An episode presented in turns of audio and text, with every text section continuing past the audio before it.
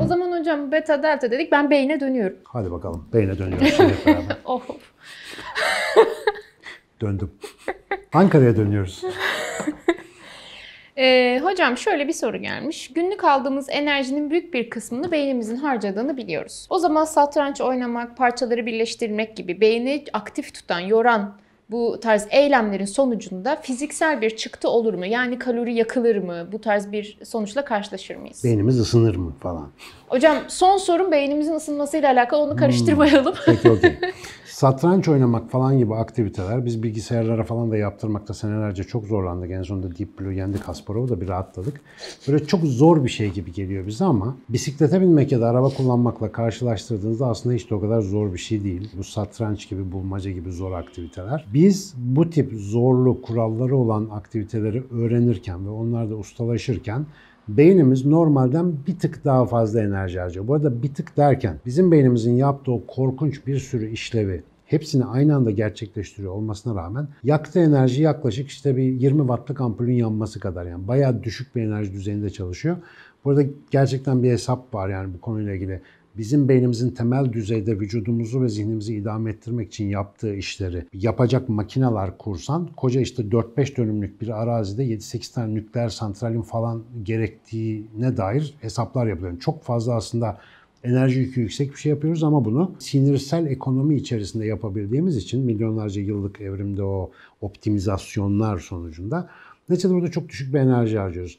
Bu bir tık dediğimde gerçekten küçük bir tık. Biraz beyinde enerji sarfiyatı o zaman artıyor ama ister satranç, ister go, aklınıza ne gelirse gelsin, ister araba sürmek, ister hokey oynamak ne düşünüyorsanız bunlar da temel bir acemilik seviyesini geçtikten sonra beynimiz bu işleri yaparken normal dinlenme durumundaki kadar çalışıyor. Ya da standart bir iyi bildiğimiz bir işi yaparken ne kadar çalışıyorsa o kadar çalışıyor. Beynin özelliği şu. Enerji sarfiyatını hep minimumda tutmak üzere öğrendiği herhangi bir işte hızla ustalaşıp onu otomatik pilot olan o eski devrelere atmak, oraya ihale etmek ve bilincimiz biraz pahalı çalıştığı için orayı gerçek sorunlar için serbest bırakmak. Dolayısıyla iş ne kadar zor olursa olsun, ister gitar çalın, ister ne bileyim zor bir iş söylesene ne var, çok zor bir şey. Duvar boyayı mesela ben beceremiyorum duvar boyamayı birkaç kere denedim dalga dalga oldu böyle.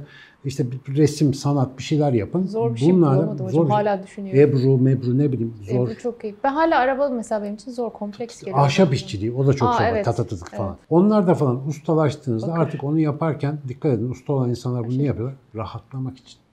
Yani artık beyin o kadar fazla enerji yakmıyor. Tekrar hatırlatayım. Beynimizin en fazla enerji yaktığı yer hiçbir şey yapmadan oturup hiçbir işe konsantre olmadan saldığımız zamanlar. Anahtar kelime Default Mode Network. İnternette bir araştırın.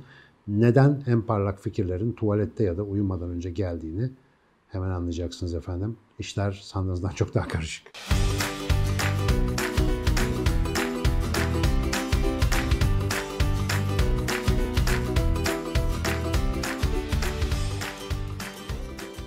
O zaman son soru. Hocam bu soru iki tipte geldi. İkisini de söyleyeyim. Kafayı mı üşüttündeki niyetin aslında hani beynin bir sıcaklığı olduğuna mı dair diye bir soru gelmiş.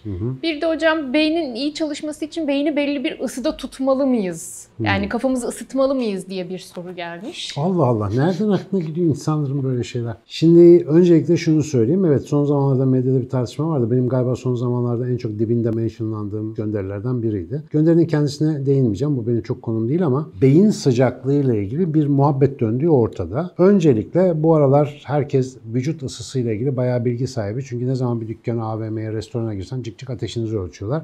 Ve biliyorsunuz yaklaşık işte yüzeyde 30-35-36 derece civarında. iç kor ısımız ise 37 derece civarında seyretmeli. Bu bizim ısı ayar noktamız. Bundan yüksek ısılar, yüksek ateş, düşük ısılar ise hipotermi yani düşük vücut sıcaklığı olarak adlandırılıyor. İkisi de iyi değil. Yüksek ateşte, düşük ateşte orta optimum düzeyde durmamız lazım. Ee, birkaç sene önce zannediyorum 10-12 sene önceydi bir Japon firması yolda uyuklayan şoförlerin uyuklamaması için bir kafa bandı icat etti. İlginç bir şekilde. Adamlar ölçmüşler, tartmışlar. Bak ya bu insanlar niye uyukluyor diye. Gece özellikle yolda araba sürerken belli bir süre sonra beyin sıcaklığının arttığını tespit etmişler. Ve kafaya taktıkları bir bantla beyin sıcaklığı arttığında beyin sıcaklığını yaklaşık olarak 20-25 dereceye kadar düşürebilecek bir soğutucu bant koymuşlar. Şoförler lamba gibi uyanık vaziyette araba sürmeye devam edebilmiş. Yani bu durumda biraz önceki hipotezin tersi gösteriliyor. Eğer kafamız soğursa uykumuz daha az geliyor ve beynimiz daha iyi çalışıyor. Fakat beynimiz çok soğursa en azından filmlerde görmüşsünüzdür. Everest Dağı'na çıkarken böyle işte mahsur kalıp da soğukta millet birbirini uyuma falan diye dürtüyor ya. Çünkü Aşırı soğuk da bu sefer uyuma reaksiyonu yaratıyor. Enerji korumak için ama bir insan öyle bir ortamda uyursa rahatlıkla donarak hayatını kaybedebiliyor. Uyanık olup hareketli kalıp bir şekilde enerjiyi koruması lazım. Beynimizin optimum çalışmasının sıcaklıkla bir alakası olsaydı. Buraya dikkatinizi çekiyorum. Yaklaşık 10 dakikalık bir cep telefonu görüşmesi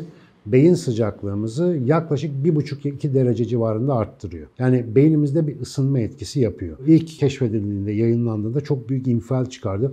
Beynimiz mikrodalga fırının içinde gibi. Fakat bir yaz günü şapkasız, hele benimki gibi bir kafayla sıcak havada yürüyecek olursanız beyin sıcaklığınız 5-6 dereceye kadar artabiliyor. Yani kışında aynen bu kafayla gezerseniz 4-5 derece kadar da beyin sıcaklığı kaybedebiliyorsunuz. Bu arada kafanın bir özelliği var vücutta. Bilmem dikkat ettiniz mi? Küresel olan tek parçamız kafamız böyle en yukarıda duruyor. Ve küre ısı sahası ve elektrik sahası en yüksek olan geometrik şekildir. Bu yüzden çok fazla miktarda ısıyı kafamızdan kaybederiz. O yüzden saçlar duruyorsa onlara iyi bakın. Fazla jöle sürmeyin. Yarın bir gün lazım olabilir kış günlerinde. Biz mesela şapka giymeden dışarı çıkamaz olduk. Çünkü kafanın tepesinden de çok ısı kaybediyorsunuz. Aynı zamanda çok ısı da alabiliyorsunuz dışarıdan. Dolayısıyla beyin sıcaklığı öyle belli hareketlerle işte efendim çok kolay yükseltilip alçaltılabilen bir şey. Eğer sıcaklığa bu kadar çok bağlı olsaydı bir durup bir çalışması, bizim tam böyle sınavın ortasında hafif terleyince e, genius olmamız ama birisi camı açtığında böyle debile bağlamamız gerekiyordu. Çok şükür öyle olmuyor. Beyin sıcaklığımız geniş bir aralıkta değişmesine rağmen beyin kan dolaşımımız, metabolizmamız ve beyin işlevlerimiz büyük oranda sabit tutulabiliyor. Motivasyonel olarak, alışkanlık olarak işte bazı arkadaşlar kafasına bir şey takmadan konsantre olamadıklarını söylüyorlar. Bunun beyin sıcaklığından çok alışkanlıkla alakası var. Bu konudaki spekülasyonları ya da ne bileyim tavsiyeleri de internetten takip etmek yerine şöyle biraz bilimsel sitelere yani bu konuyla yapılmış tonlarca araştırmaya acık bakarsak yani duyduğumuz her şeye de inanmak iyi bir fikir olmayacaktır. Bunun tekrar altını çizmek isterim. Özetle kafanız kaç derece olursa olsun sizin havanız güzel olsun derim. Sevgili arkadaşlar bizi takip ettiğiniz için, izlediğiniz için, desteklediğiniz için çok teşekkür ediyoruz. Tabi her zaman olduğu gibi biliyorsunuz YouTube'un farzlarındandır efendim. Aşağıda abone ol düğmesine basmayı unutmuyoruz. Ondan sonra bizi destekleyenlere gönülden teşekkür ediyoruz. Eğer çok beğendiyseniz desteklemenizi tabii ki rica ediyoruz. Artı en büyük desteğiniz nasıl oluyor bize?